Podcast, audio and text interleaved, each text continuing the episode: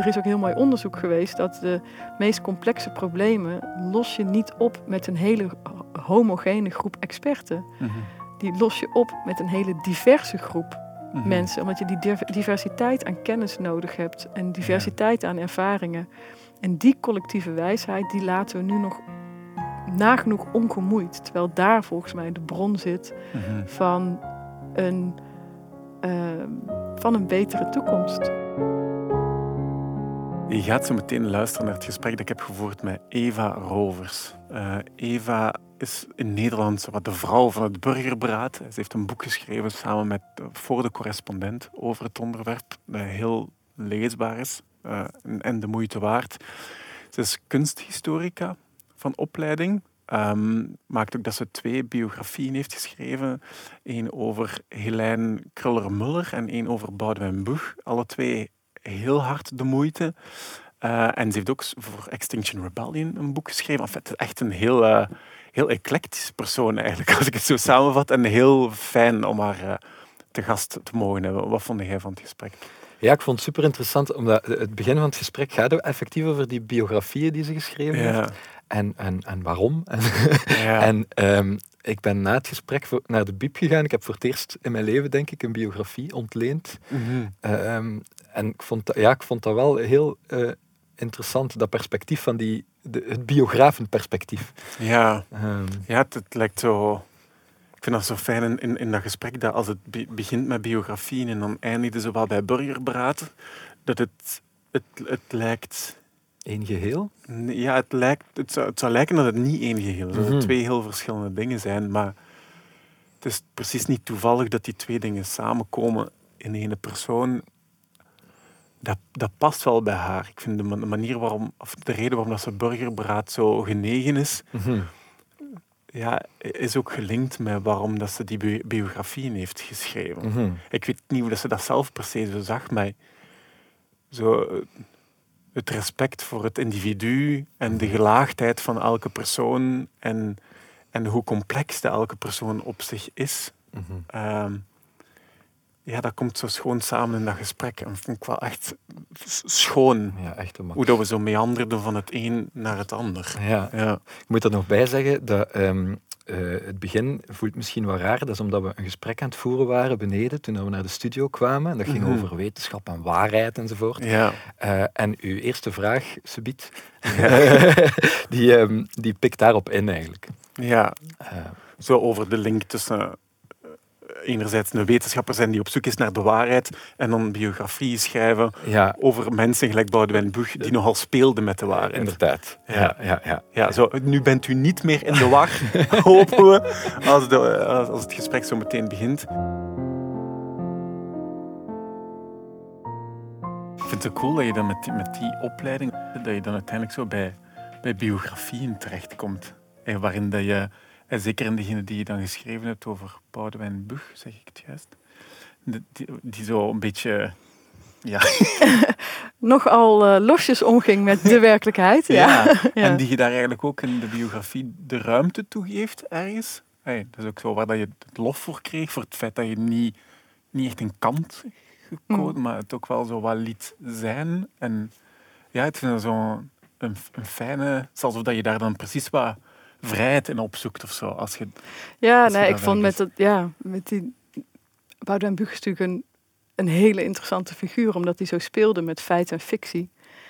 En ik, ja, ik dacht met die biografie ook, ik kan wel een biografie gaan schrijven waarin ik alle verhalen die hij heeft verteld ga verifiëren, maar los van het feit dat dat waarschijnlijk een behoorlijk saaie biografie zou opleveren, dacht ik ook van dat is ook niet waar het over gaat. Dat is, ik vond het veel interessanter om te kijken hoe speelt hij daarmee en hoe is dat ook eigenlijk een reflectie van hoe wij allemaal op een bepaalde manier grip proberen te krijgen op de werkelijkheid met gebruik van fictie.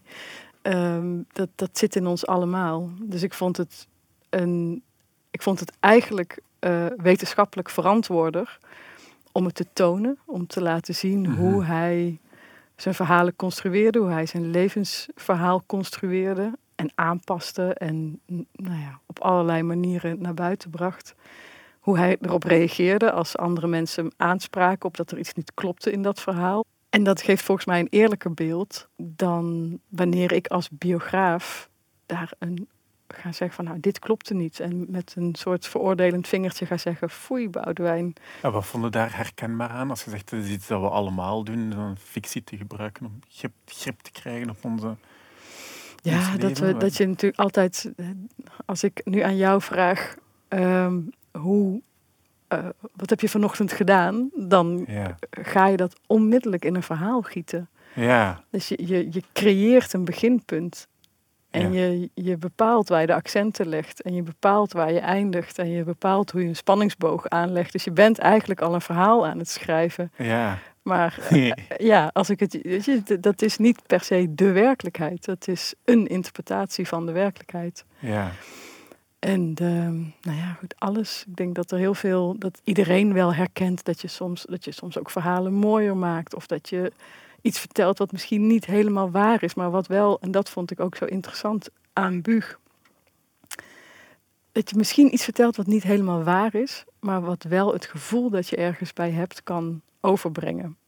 Dus waar Boudewijn Buug bekend mee is geworden, is, het, is de eh, roman De Kleine Blonde Dood waarvan hij in de media vertelde dat dat op zijn eigen leven gebaseerd was. Dus een boek wat gaat over een, eh, een man die zijn vijfjarig zoontje verliest. Een jongetje dat ehm, op een gegeven moment in een coma raakt en dat, niet, die- dat niet overleeft.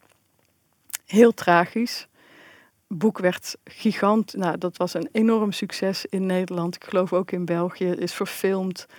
En nou, dat, dat lanceerde Bug echt als een van de bekendste schrijvers van Nederland een tijd lang.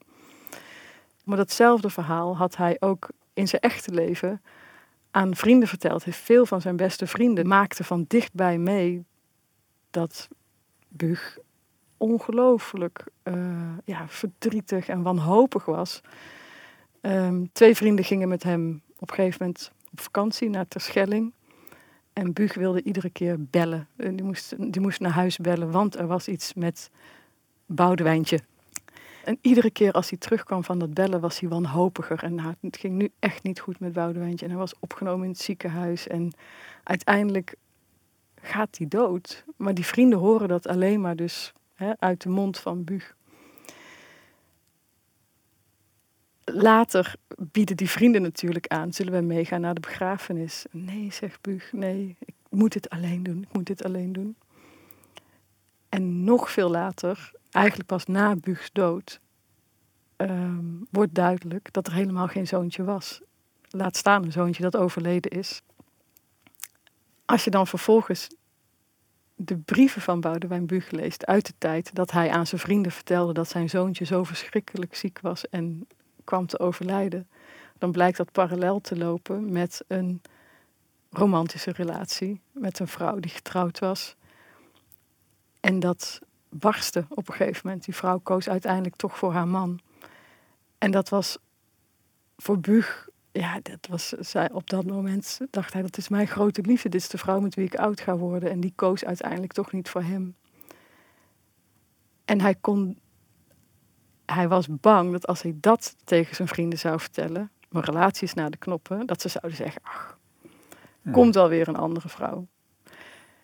En voor hem, hij kon het, de, de wanhoop en het verdriet dat hij voelde over de breuk van die relatie, kon hij niet op een andere manier aan zijn vrienden uitleggen dan te Mhm. vertellen, mijn zoon is overleden. Dat was de mate van verdriet die hij ervoer. En dat gaat natuurlijk hartstikke ver en daar kan je allerlei morele bezwaren bij hebben. Ehm, maar ik denk dat het voor veel mensen herkenbaar is. Dat je soms je verhalen, je ervaringen aandikt of vergroot of net iets anders vertelt. Om het gevoel wat erachter zit duidelijk te maken. Ja, of misschien ook om, te, om van mensen te krijgen wat je op dat moment nodig hebt. Absoluut, want dat, nou goed, bij Bug gold dat sowieso. Dus de, Mhm. de- hij had, nou, het was een soort bodemloze put. Eh, die had zoveel ja, affectie nodig. Eh, ik denk dat, dat ja, geen enkele troost of, of vriendschap groot genoeg was geweest om die te vullen. Maar dat is waar. Ik denk dat het overbrengen van je, van je gevoel, om het echt onder woorden te brengen, is zo verschrikkelijk moeilijk. Er zijn maar ik denk, vraag me soms wel eens af of het überhaupt mogelijk is. Ja. Ehm, dus ja, ik, ik begrijp dat ergens wel. Het klinkt ook alsof je er niet echt een oordeel over hebt. Nee, nee. Nee, nou ja, eh, eh, wat daarbij wel hielp, was dat ik dus inderdaad met veel van zijn vrienden en vriendinnen en familie heb gesproken. En mensen die heel dichtbij stonden en tegen wie hij ook uh, nou ja, verhalen vertelde die dus niet bleken te kloppen. Maar dat ze eigenlijk, dat niemand hem dat echt heel erg kwalijk nam. Ja, ja. En eigenlijk allemaal zeiden van het was zo'n bijzondere figuur. En het was iemand die, ja, die echt een, een, een kamer kon doen oplichten. En het was altijd pret met hem. En dat, uh, dus ze zeiden van ja, dat hoorde erbij. Je wist het ergens ook wel dat het waarschijnlijk allemaal niet helemaal klopte, maar het deed helemaal niet ter zake. Dus er zat ook een soort relativering in. Ik denk als mensen er echt heel erg door um, uh, getroffen of een, heel, een leven heel erg ontwricht was geraakt, dan. Ja, dan wordt dat ook deel dan, van het verhaal. Precies, dan mm -hmm. is dat echt een ander, ander verhaal. Maar ja. in dit geval vond ik het juist ook mooi om te zien hoe. Um, hoe gul die vrienden en ja, Mhm. ook waren met, met zo'n uh, ja, toch niet alledaags personage.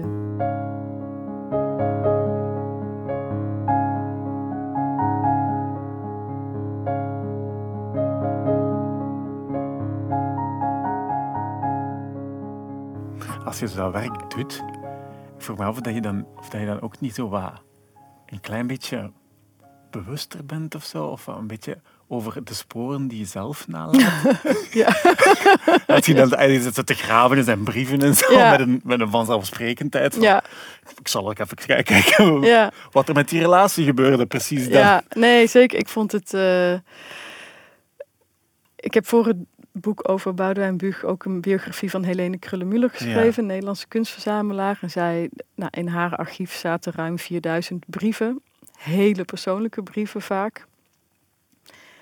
En dat was het, de eerste biografie die ik schreef. En dat vond ik inderdaad in het begin vaak heel ongemakkelijk. Dat ik echt dacht, wie ben ik om Mhm. honderd jaar later door deze brieven te, te bladeren en te lezen en daar nou ja, een verhaal over te schrijven, die nooit bedoeld zijn voor de openbaarheid, nooit bedoeld zijn voor mij. Mhm. Ehm, dus dat, ja, dat, dat vond ik wel een, eh, vond ik echt ongemakkelijk. Ehm, bij Buug was dat een ander verhaal. Want Buug schreef bijvoorbeeld Ja. in zijn dagboek als 16-jarige. Eh, Aan. mijn toekomstige tekstediteur mag dit wel even weglaten. ja. Dan denk Die sorry, maar dan al. heb ik verder ook geen enkele scrupule meer om Die dit te- sprak jou gewoon rechtstreeks aan die eigenlijk. sprak mij letterlijk aan. Ja, ja, ja, ja, Dat je ook inderdaad denkt, nou, niveau. Boudewijn Buug, dat bepaal ik zelf wel. of ik weglaat of niet. Maar, nee, dus, dat, was, eh, dus dat, was, dat was heel anders. En ja, doet dat iets met wat je zelf... Ehm, nou, ik moet heel eerlijk zeggen dat ik niet denk dat dat... Je bent je er wel bewust van, maar ik denk niet Ja. dat iemand echt buitengewoon geïnteresseerd gaat zijn in Dat weet je niet. wat ik in mijn je dagboek schrijf.